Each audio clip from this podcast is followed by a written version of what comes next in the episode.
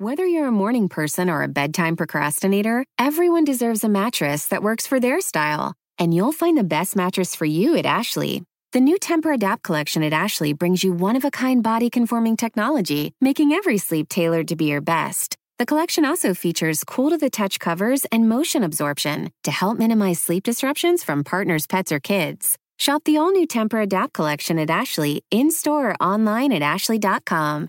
Ashley, for the love of home.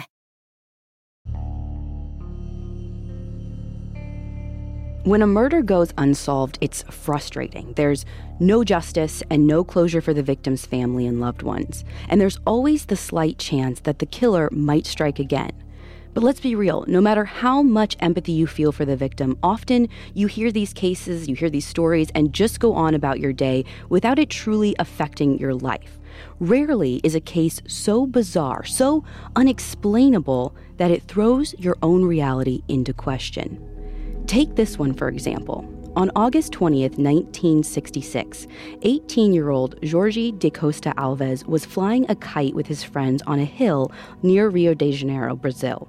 It was a sunny afternoon and he was enjoying the fresh air outside of the city. And then he saw something up the hill two dead bodies lying in the grass. Both were dressed in formal suits and identical raincoats. They were laying peacefully with their hands behind their heads, almost like they'd laid down for a nap and just never woke up.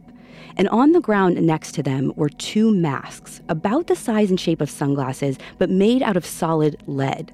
The whole scene was so surreal, it sent Georgie running down the hill in terror. But things would only get weirder from there.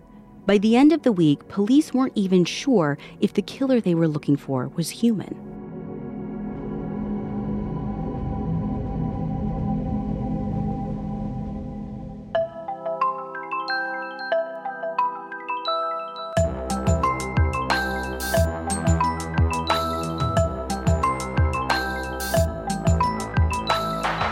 This is Supernatural, a Parcast original, and I'm your host, Ashley Flowers. Some of you might know me from my show, Crime Junkie. In this show, I'm teaming up with Parcast to dive even deeper into the unexplained. Paranormal events are fascinating to me because they force you to reconsider everything you thought you knew. A lot of the time, maybe even most of the time, supernatural claims can be debunked. But sometimes, even skeptics have to admit that the facts of a case don't add up to a solution. To get to the truth, you have to look beyond what we know is real and consider what else could be, even if it sounds irrational or hard to believe. On this show, we're going to take some of the strangest occurrences from around the world, put them under a microscope, and try to figure out what really happened. This week, we're starting with a pair of unexplained deaths in Brazil, known as the Lead Masks case. You can find all episodes of Supernatural and all other Parcast originals for free on Spotify. And if you like what you're hearing, reach out on Facebook and Instagram at Parcast and on Twitter at Parcast Network. The living room is where you make some of life's most beautiful memories but your sofa shouldn't be the one remembering them. The new life resistant high performance furniture from Ashley Store is designed to withstand all the spills, slip ups, and muddy paws that come with the best parts of life. Ashley Store's high performance sofas and recliners are soft, comfortable, and easy to clean for more mess and less stress. Shop the life resistant high performance furniture in store or online at ashley.com. Ashley, for the love of home.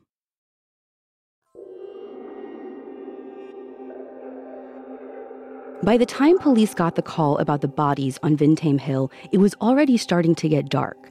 The hill is surrounded by thick forest and brush, so for everyone's safety, they decided to hold off until morning. Of course, the press didn't take the same precautions. When officers finally did arrive on the morning of August 21st, 1966, Vintém Hill was already swarming with reporters. They even snapped a few photos before the bodies were carried away. Unfortunately, all of the original sources are in Portuguese, and more than 50 years later, it's hard to track them all down. But some of them were summarized in English in the Flying Saucer Review, which, despite the name, was a fairly credible journal in the 60s. Based on those articles, here's what we know about the police investigation. The only easy part of this case was identifying the victims. 32 year old Manuel Pereira de Cruz and 34 year old Miguel Jose Viana. Both men were electronics technicians from the town called Campos dos Goitacazes which is about 175 miles northeast of Rio de Janeiro. Both of them were happily married, well respected in the community, and led pretty normal, unassuming lives. According to their families, Miguel and Manuel had left town on the morning of Wednesday, August 17, 1966, three days before their bodies were found. They said they were heading to Sao Paulo to buy some electronics equipment along with a used car they'd been looking at. They took some money with them, somewhere between 2 and 3 million cruzeiros. The conversion rate is a little hard to calculate, but that's somewhere worth like a few thousand US dollars today. At about 9 a.m., Miguel and Manuel headed out to the bus station, accompanied by a friend named Elcio Gomez. Elcio wanted to go into the bus station and see them off, but the other two men insisted that he just drop them off outside. Elcio didn't understand what the big deal was, but he didn't think too much of it.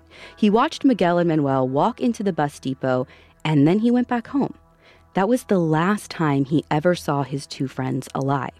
Now, even with the minimal evidence police had at this point, there were a few things about this story that didn't add up. When the bodies were found, they only had a combined 161,000 cruzeiro on them. The rest of the 2 to 3 million is unaccounted for still to this day. And of course, they didn't go to Sao Paulo like they told everyone else. They went to a town called Niterói, which is a suburb of Rio de Janeiro, which is a good couple hundred miles away. The investigators went back to Niterói hoping to find some answers there. But once they pieced together the rest of August 17, 1966, all they had were more questions. Miguel and Manuel's bus would have arrived in Niterói at around 2 or 2:30 that afternoon. Their first stop was an electronics store. They'd been to that store before, so we can assume it carried some kind of equipment that wasn't sold in their own town. But for some reason, they left the store without buying anything, and they didn't even talk to the sales clerk there. Now, maybe the store was out of whatever they were looking for, but They'd taken a five hour bus ride to get there. Why on earth wouldn't they at least check with the clerk before leaving? Either way, after they leave the electronics store, it starts to rain. So they stop into a clothing store nearby and buy a pair of matching raincoats. Again, this doesn't raise any red flags on its own, but what is weird, the clerk said that they left in such a rush that they didn't even bother to put on the coats before running out into the rain, the coats that they just bought. Now, you might assume that the big appointment that they were rushing to was with the owner of that used car that they were looking to buy, but you'd be wrong. They didn't buy any car during the trip. So if they weren't buying electronics and they weren't buying a car, what were they doing there? Oddly, the next time they surface is at a bar in the same neighborhood as the clothing store. And when they get to the bar, they're still like very anxious about the time. Miguel goes to the counter and orders a bottle of mineral water. According to the bartender, he's acting just very like nervous and impatient. And while he's ordering, he keeps like glancing over at the clock. After paying for the water, Miguel keeps the receipt. And this might not seem like a big clue, but Brazil has a recycling policy where you could return empty bottles for a deposit. So, whatever or whoever they're waiting for, Miguel assumes it won't take too long, and he'll have time to return the bottle before heading home that evening.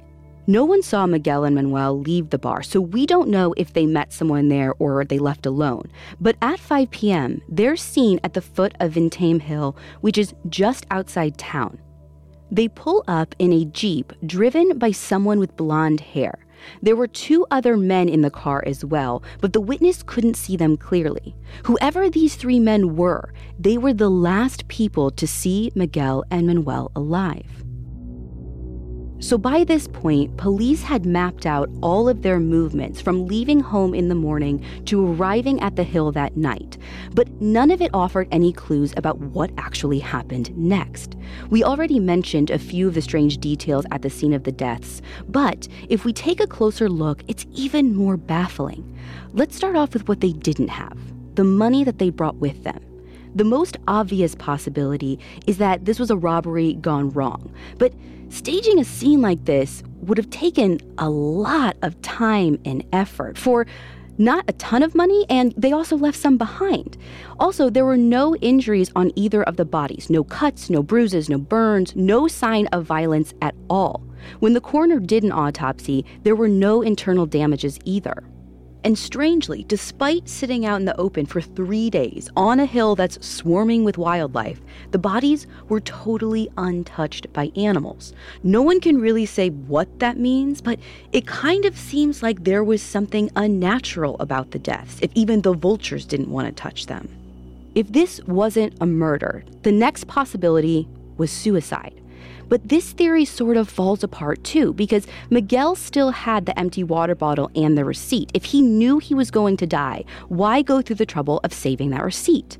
Beyond that, police find three pages of handwritten notes that definitely didn't suggest a suicide pact.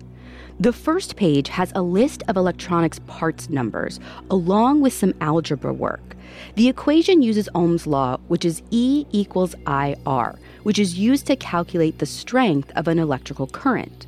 Now, the two men were electronics technicians after all, so everyone assumes these are just notes for a work project. Now, the next page, though, is more of an enigma. Translated from Portuguese, it says, quote, Sunday, one tablet after the meal. Monday, one tablet in the morning on an empty stomach. Tuesday, one tablet after the meal. Wednesday, one tablet before bedtime. End quote. Obviously, this is talking about some kind of prescription, but as far as anyone knows, neither Miguel or Manuel were sick. Now, the last dose, that Wednesday before bedtime dose, would have been taken right before they died. But due to decomposition, the coroner couldn't get anything useful out of the toxicology report. So we still don't know what was in those mysterious tablets. And this was a little hard for me to understand because just a second ago, I know we said the bodies were kind of untouched by wildlife. I expected them to be in good condition, but whatever was going on at the time, they just either didn't have the technology, they didn't have the time, and they weren't able to test for it. So finally, the third page has another set of instructions. This one said, quote, 1630, be at the determined location. 1830, swallow capsules after the effect, protect metals, wait for mask signal. End quote. Now, the confusion isn't a translation issue. It doesn't make any sense in Portuguese either.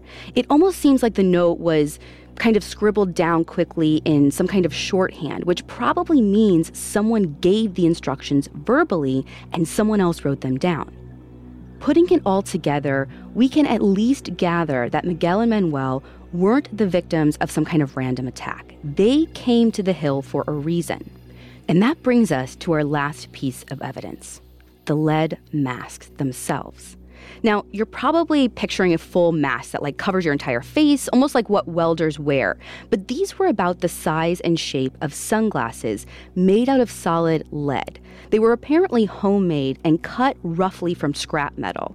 Lead blocks radiation, so it's often used as a coating for protective goggles and face shields. But these masks were too small to offer any real protection. And since they were solid metal, it would be impossible to see or do anything while wearing them. So at first, police had no idea what to make of these masks. But after some digging, it turned out that this wasn't an isolated incident. According to Flying Saucer Review, there was another case four years earlier where another electronics technician had been found dead on a hill with a lead mask. In that previous case, the police determined that the man went up to the hill and took some kind of drugs because he was convinced it would allow him to pick up radio and TV signals with his mind. Now, one delusional technician we can accept, but three is a different story.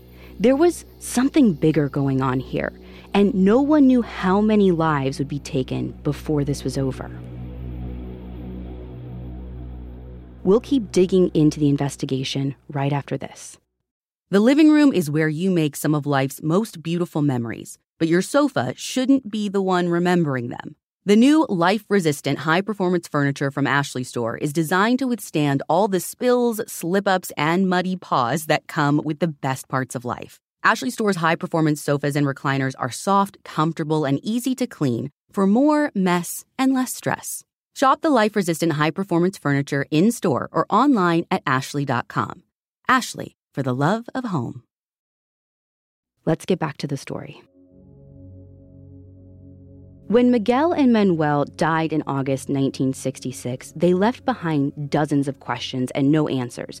Making the case even stranger, a victim had died in the same unusual circumstances four years earlier. That previous case was reopened, but police didn't find any connections to Miguel or Manuel apart from the fact that all three of them were TV repairmen. The investigators keep digging, and pretty soon they found another lead. But it wasn't quite what they expected. As it turns out, Elcio Gomez wasn't the last person to see Miguel and Manuel before they left for Niterói. While they were waiting for their bus, they actually ran into Miguel's niece just by coincidence. He tells her the same story about going to buy a used car. Now, of course, the niece is a little skeptical and she wonders like why are you taking a five hour bus ride to a city 200 miles away just to buy a car? Like, you could probably do that a lot closer to home. So, Miguel breaks. He tells her the truth, or at least part of it. Buying the car isn't really the purpose of the trip.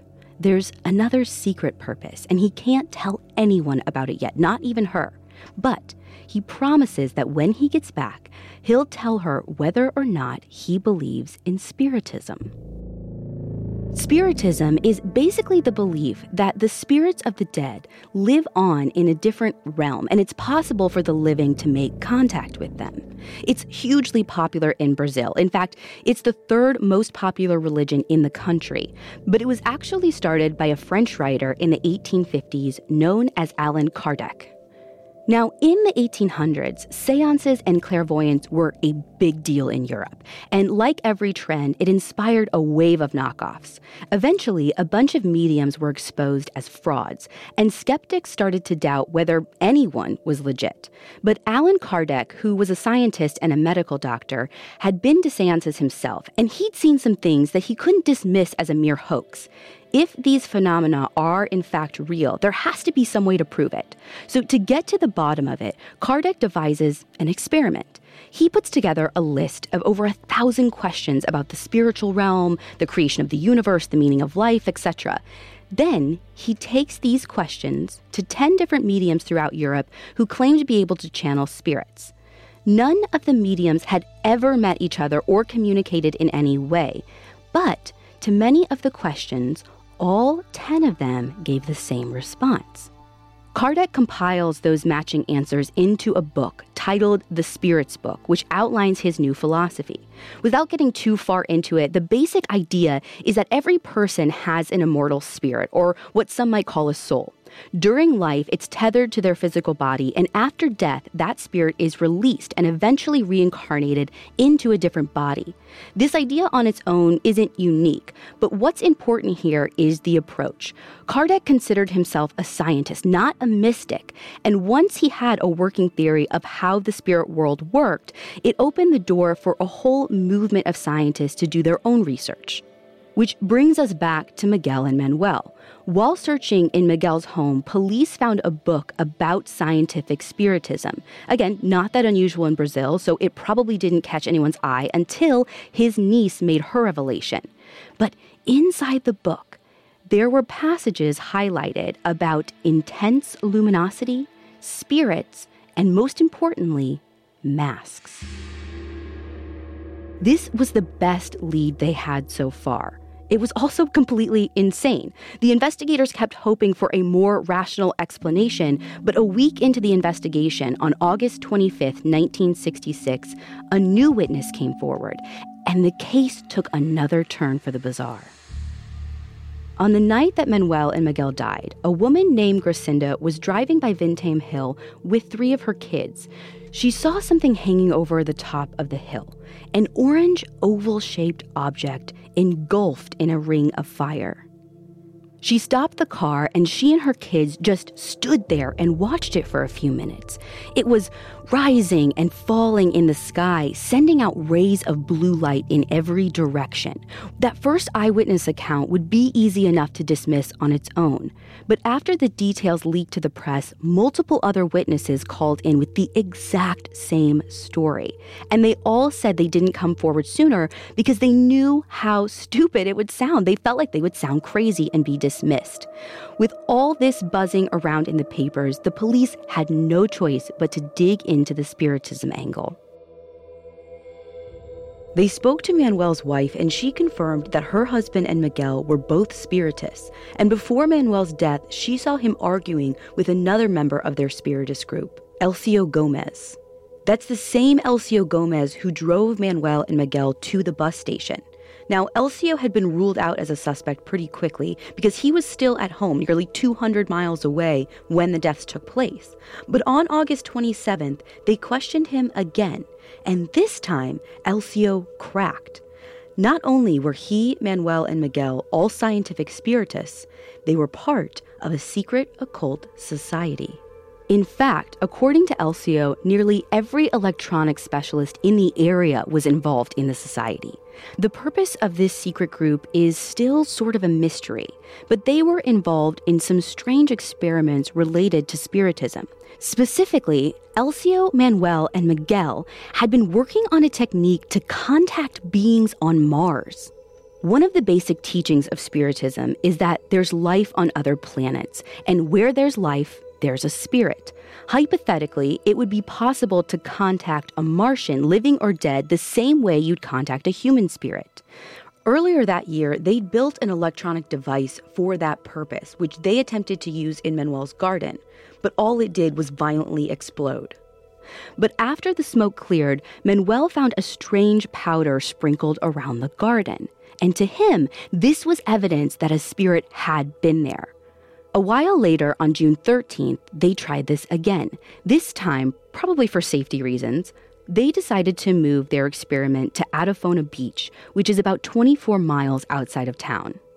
Soon after they get there, an intensely luminous object descends over the shore. After about five minutes, the glowing object starts rising. Then, and this part was confirmed by witnesses, there is a blinding flash of light and it all goes kaboom. Once again, after the explosion, Miguel and Manuel found the same suspicious powder around the beach, possibly a sign that the light they saw was an alien spirit. This is where it gets really interesting because the police already knew about what happened at Atafona Beach. The explosion was so powerful it was felt all the way back in Campos. The Brazilian Navy was already looking into it. On the evening before the Atafona Beach explosion, the Navy's monitoring system had picked up a conversation between three ham radio stations they didn't recognize. They checked the logs, and those three stations didn't officially exist. They weren't registered to anyone in Brazil. According to Elcio, Miguel and Manuel ran a secret radio station, so one of the three signals had to have come from them. The other two are still a mystery, but whoever they belong to, they must have been in on the experiments as well. There are a few theories about who these people might be, and we'll look into those possibilities right after this. The living room is where you make some of life's most beautiful memories, but your sofa shouldn't be the one remembering them. The new life resistant high performance furniture from Ashley Store is designed to withstand all the spills, slip ups, and muddy paws that come with the best parts of life. Ashley Store's high performance sofas and recliners are soft, comfortable, and easy to clean for more mess and less stress. Shop the life resistant high performance furniture in store or online at ashley.com. Ashley, for the love of home. Now let's get back to the story.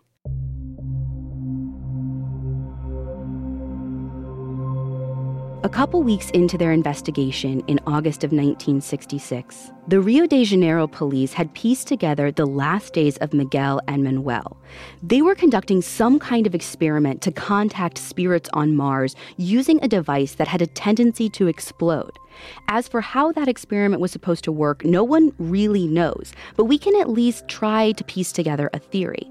We know that our two victims were interested in scientific spiritism and also that they worked in electronics, so it's pretty likely that they knew about the work of Sir William Crookes. Crookes was a British scientist in the late 1800s around the time that Allan Kardec was writing the Spirits book. Like most people in London at the time, William Crookes had been to a lot of seances, and he'd seen things that he couldn't explain. Particularly, he'd seen apparitions of intense lights. Crookes was a leading expert on spectroscopy, the study of light, so this gave him an idea. The spectrum of light we see is just a form of electromagnetic radiation.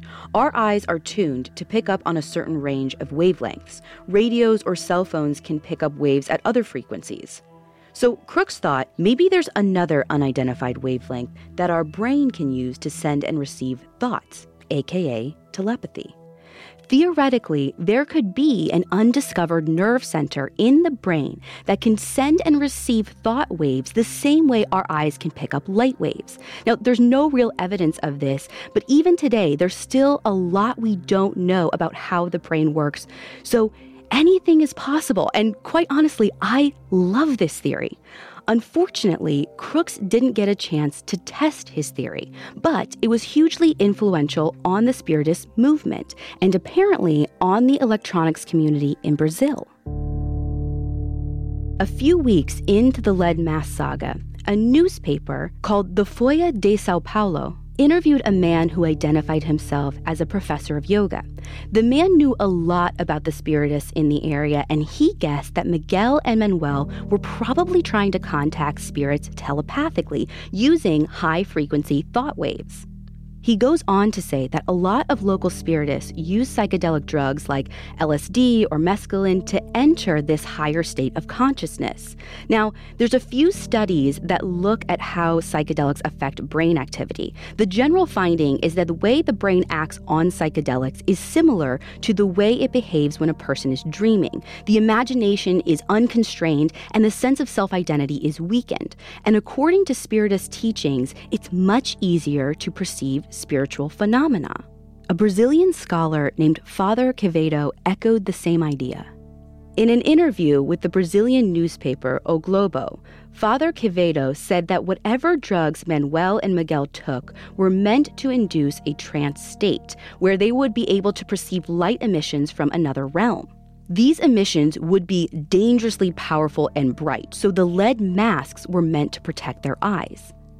There's still one more loose thread, though the three men in the Jeep who dropped them off at the hill. They were never identified, but it seems likely that they were part of the secret spiritist group as well. They may have even been the ones who orchestrated the whole experiment. If so, they might be the only people that know how Miguel and Manuel actually died. Without their statements, we can only speculate. One culprit could be the pills they took. It's close to impossible to die of an actual like LSD or mescaline overdose, but the pills they took could have been tampered with. Or it actually could have been something else entirely. There was nothing in the autopsy to suggest they were poisoned, but there wasn't a full toxicology report, so we don't really know. Another possibility is electrocution. Their previous experiments all involved an electronic device, although there was nothing like that found on the hill. If there was a device involved at some point, it would be pretty dangerous to mess with it outside in the rain. There was no signs of electrocution on the bodies either, but decomposition might have made it hard to tell. And of course, there is another option we can't ignore. Miguel and Manuel could have been murdered. These are two men who were driven by curiosity. They wanted to find the truth, even if it meant putting themselves in danger, even if it meant lying to their families. This made them dedicated researchers, but it also made them easy to manipulate. Think about the unidentified men who dropped Miguel and Manuel off at the hill. The handwritten notes with the instructions, which looked like they were dictated by someone else, the money that disappeared. Here's another narrative of what might have happened. The two men are approached at a seance, which we know that they went to regularly. They're manipulated into trying some radical new experiment. When Elcio finds out he's not on board, there's an argument, and Miguel and Manuel decide to go on without him. They're lured to a remote location and given instructions not to tell anyone where they're going. Miguel and Manuel hand over a big chunk of money, supposedly to pay for the materials. They're given pills which could have been poisoned, and again, we can't say for sure without a toxicology report, but we can't rule it out either. I don't know about you, but this theory feels kind of off, almost like a letdown. For one thing, it's disappointing to think that this is all just another random act of violence. And the more you think about it, this would be a lot of effort to go through for just a few thousand bucks. And at that, they didn't even take all the money. But what's really hard to swallow is that Manuel and Miguel's quest for the truth was taken advantage of. From the beginning, Spiritism was about separating the real psychics from the frauds. It's heartbreaking to think that two of its followers fell prey to a scam and it cost them their lives. Now, there is one more theory I want to talk about, and it's a little out there, but it's at least worth considering. None of the theories we've mentioned so far have really explained the last piece of evidence that we have the glowing object that was seen floating above the hill. Let's say there really was an orange fire engulfed object hanging above the hill, shooting rays of blue light in every direction. That doesn't exactly sound like a human aircraft. It doesn't sound like something Manuel and Miguel would be able to make on their own, since their previous creations were disastrous to say the least. But it does sound like a lot of reported UFO sightings. We've been assuming that Miguel and Manuel's experiment failed, but what if it didn't? What if they didn't die at all? They just moved on to a different world. Allan Kardec's first spiritist text, The Spirit's Book, has a section on trance states. It says, quote, "The annihilation of corporeal ties is almost complete. The soul is only held thereto by a single thread, which any further effort on its part would break forever." End quote. When a person enters a trance, their soul basically drifts away from their body and enters into the spirit realm. And after seeing the harmony of the whole universe open up, sometimes these souls don't want to go back to their bodies. When this happens, the Spirit's book says, quote, if he sees that his future situation will be better than his present one, he makes an effort to break the links that bind him to the earth. End quote. Just for the sake of argument, what if Manuel and Miguel made contact with the spirit world and chose to stay there? It would explain the light that was seen over the hill. It would explain the sudden simultaneous deaths with no apparent cause, and it would explain why no signal pointed to suicide. They weren't planning on the outcome, it just happened. Maybe it's wishful thinking, but of all of the options we've discussed, it's the one Manuel and Miguel would have wanted.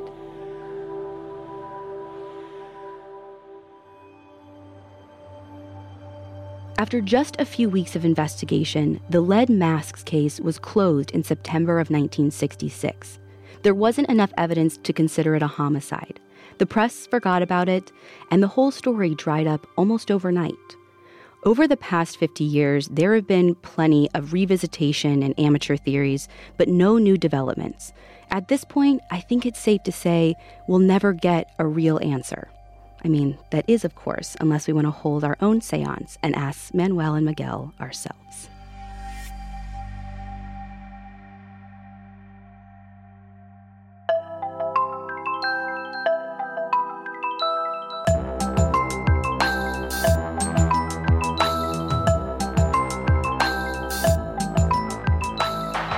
Thanks for listening. I'll be back next week with another episode. You can find all episodes of Supernatural and all other Parcast originals for free on Spotify. Spotify has all your favorite music and podcasts all in one place. They're making it easier to listen to whatever you want to hear for free on your phone, computer, or smart speaker. And if you like the show, follow at Parcast on Facebook and Instagram and at Parcast Network on Twitter. Supernatural was created by Max Cutler and stars Ashley Flowers, and it is a Parcast Studios original. It is executive produced by Max Cutler, sound design by Ron Shapiro, with production assistance by Carly Madden and Joel Stein. This episode of Supernatural was written by Kate Gallagher with writing assistance by Drew Cole.